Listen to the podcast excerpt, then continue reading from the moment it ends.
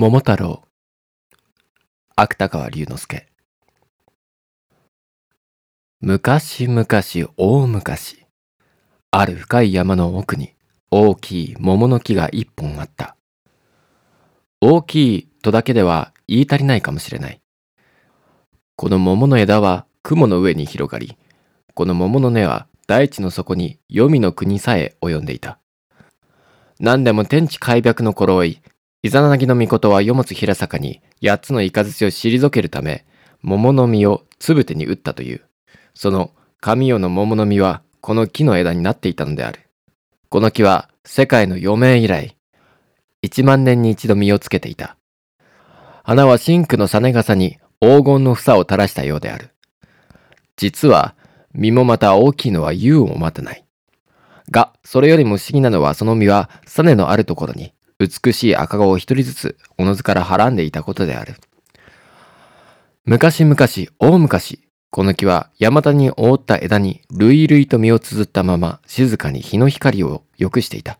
一万年に一度結んだ実は一千年の間は地へ落ちない。しかし、ある寂しい朝、運命は一羽のヤタガラスになり、さっとその枝へ下ろしてきた。と思うともう赤みの差した小さい実を一つついばみを落とした。実は雲霧の立ち上る中に、遥か下の谷川へ落ちた。谷川はもちろん峰々の間に白い水煙をなびかせながら、人間のいる国へ流れていたのである。この赤子をはらんだ実は深い山の奥を離れた後、どういう人の手に拾われたか。それは今更話すまでもあるまい。谷川の末には、おばあさんが一人、日本中の子供の知ってる通り、芝刈りに行ったおじいさんの着物か何かを洗っていたのである。桃から生まれた桃太郎は、鬼ヶ島の征伐を思い立った。思い立ったわけはなぜかというと、彼はおじいさんやおばあさんのように山だの川だの畑だの仕事に出るのが嫌だったせいである。その話を聞いた老人夫婦は、内心このわんぱく者に愛想を尽かしていた時だったから、一刻も早く追い出したさに旗とか太刀とか陣羽織とか出陣の支度に入用なものは言うなり次第に持たせることにした。のみならず途中の兵糧にはこれも桃太郎の注文通りきび団子さえこしらえてやったんである。桃太郎は意気揚々と鬼ヶ島征伐の戸に登った。すると大きい野良犬が一匹飢えた目を光らせながらこう桃太郎へ声をかけた。桃太郎さん。桃太郎さん、お腰に下げたのは何でございます？これは日本一のきびだんごだ。桃太郎は得意そうに返事をした。もちろん実際は日本一かどうか、そんなことは彼にも怪しかったのである。けれども、犬はきびだんごと聞くと、たちまち彼のそばへ歩み寄った。一つください。お供しましょう。桃太郎はとっさにそろばんを取った。一つはやれぬ。半分やろう。犬はしばらく強情に、一つください、を繰り返した。しかし桃太郎は何と言っても、半分やろう、を撤回しない。こうなればあらゆる商売のように、所詮持たぬ者は持った者の意に服従するばかりである。犬もとうとう探索しながら、きび団子を半分もらう代わりに、桃太郎の友をすることになった。桃太郎はその後、犬の他にも、やはりきびだんごの半分を餌食に、猿やキジを家来にした。しかし彼らは残念ながら、あまり仲の良い間柄ではない。丈夫な牙を持った犬は、育児ない猿を馬鹿にする。きびだんごの感情に素早い猿は、もっともらしいキジを馬鹿にする。地震学などにも通じたキジは、頭の鈍い犬を馬鹿にする。こういういがみ合いを続けていたから、桃太郎は彼らを家来にした後も、一通り骨の折れることではなかった。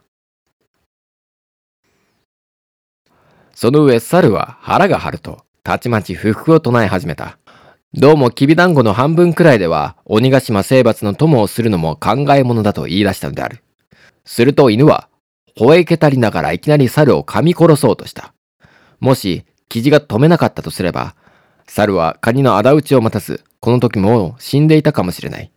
しかし、キジは犬をなだめながら猿に主従の不道徳を教え、桃太郎の命に従えと言った。それでも猿は道端の木の上に、犬の襲撃を避けた後だったから、容易に記事の言葉を聞き入れなかった。その猿をとうとう特進させたのは確かに桃太郎の手腕である。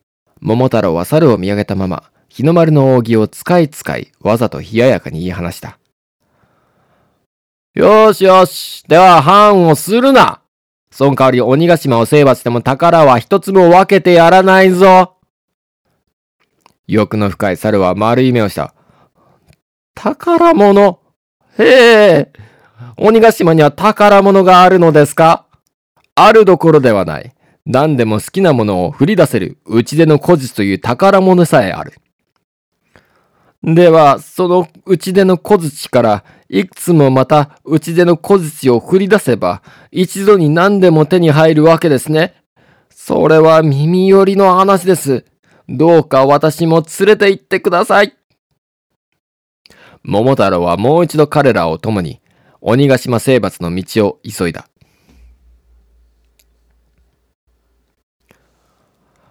鬼ヶ島は絶海の孤島だった。が、世間の思ってるように岩山ばかりだったわけではない。実はヤシのそびえたり、極楽鳥のさえずったりする美しい天然の楽土だった。こういう楽土に生を受けた鬼はもちろん平和を愛していた。いや、鬼というものは元来我々人間よりも巨楽的に出来上がった種族らしい。小太りの話に出てくる鬼は一晩中踊りに踊っている。一寸法師の話に出てくる鬼も、一心の危険を試みず、物詣の秘密に見とれていたらしい。なるほど、大江山の四天童子や羅生門の茨城童子は、希代の悪人のように思われている。しかし、茨城童子などは、我々の銀座を愛するように、諏訪王子を愛するあまり、時々そっと羅生門へ姿を現したのではないだろうか。主天童子も、大江山の岩屋に酒ばかり飲んでいたのは確かである。その女人を奪っていったというのは、真偽はしばらく問わないにしろ、女人自身の言うところに過ぎない。女人自身の言うところをことごとく真実と認めるのは、私はこの20年来、こういう疑問を抱いている。あの来光や四天王はいずれも多少違いじみた女性崇拝家ではなかったであろうか？鬼は熱帯的風景の中に琴を弾いたり、踊りを踊ったり、古代の詩人の歌を歌ったり、すこぶる安穏に暮らしていた。そのまた鬼の妻も娘も旗を折ったり、酒を醸したり、蘭の花束をこしらえたり、蘭の花束をこしらえたり、我々人間の妻や娘と少しも変わらずに暮らしていた。ことに、もう髪の白い牙の抜けた鬼の母はいつも孫の森をしながら、我々の人間の恐ろしさを話して聞かせてなどしていたものである。お前たちもいたずらをすると、人間の島へやってしまうよ。人間の島へやられた鬼は、あの昔の主天童子のように、きっと殺されてしまうのだからね。えー、人間というものかい？人間というものは角の生えない生白い顔や手足をした何とも言われず気味の悪いものだよ。おまけにまた人間の女と来た時には、その生白い顔や手足へ一面に鉛の粉をこすってるのだよ。それだけならまだ良いのだがね、男でも女でも同じように、嘘は言うし、欲は深いし、薬物を焼くし、うぬぼれは強いし、仲間同士殺し合うし、火はつけるし、泥棒はするし、手のつけののない、けたものなのだよ。桃太郎はこういう罪のない鬼に建国以来の恐ろしさを与えた。鬼は金棒を忘れたなり、人間が来たぞと叫びながら、ていていとそびえたヤシの間に、右往左往に逃げ惑った。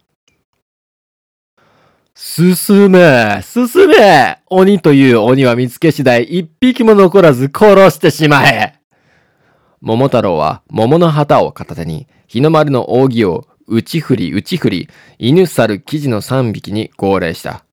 犬猿生地の3匹は仲のいい家来ではなかったかもしれない。が、飢えた動物ほど中遊無双の卒兵の資格を備えているものはないはずである。彼らは皆嵐のように逃げ回る鬼を追い回した。犬はただ一噛に鬼の若者を噛み殺した。生地も鋭いくちばしに鬼の子供を突き殺した。猿も、猿は我々人間と親類同士の間からだけに、鬼の娘を絞め殺す前に必ず領辱を欲しいままにした。あらゆる罪悪の行われた後、とうとう鬼の主張は命を取り留めた数人の鬼と桃太郎の前に降参した。桃太郎の得意は思うべしである。鬼ヶ島はもう昨日のように極楽町のさえずる楽土ではない。ヤシの林は至るところに鬼の死骸をまき散らしている。桃太郎はやはり旗を片手に、三匹の家来を従えたまま、平雲のようになった鬼の市長へ厳かにこう言い渡した。では、格別の憐憫により、貴様たちの命は許してやる。その代わりに、鬼ヶ島の宝物は一つも残らず献上するのだぞ。はい。献上いたします。なお、その他に貴様の子供を人質のために差し出すのだぞ。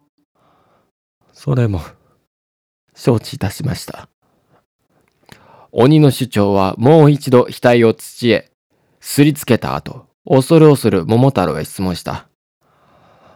私どもは、あなた様に何か無礼でもいたしたため、ご征罰を受けたことと存じております。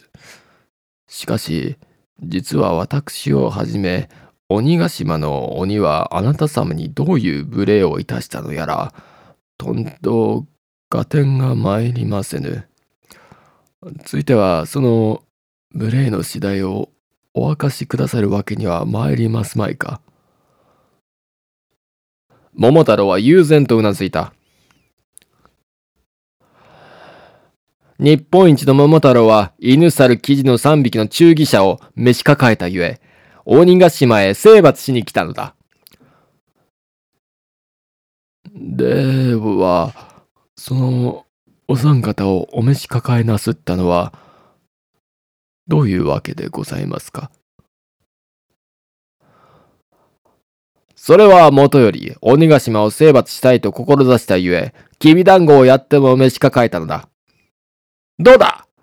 これでもまだわからないといえば、貴様たちも、皆殺しにしてしまうぞ。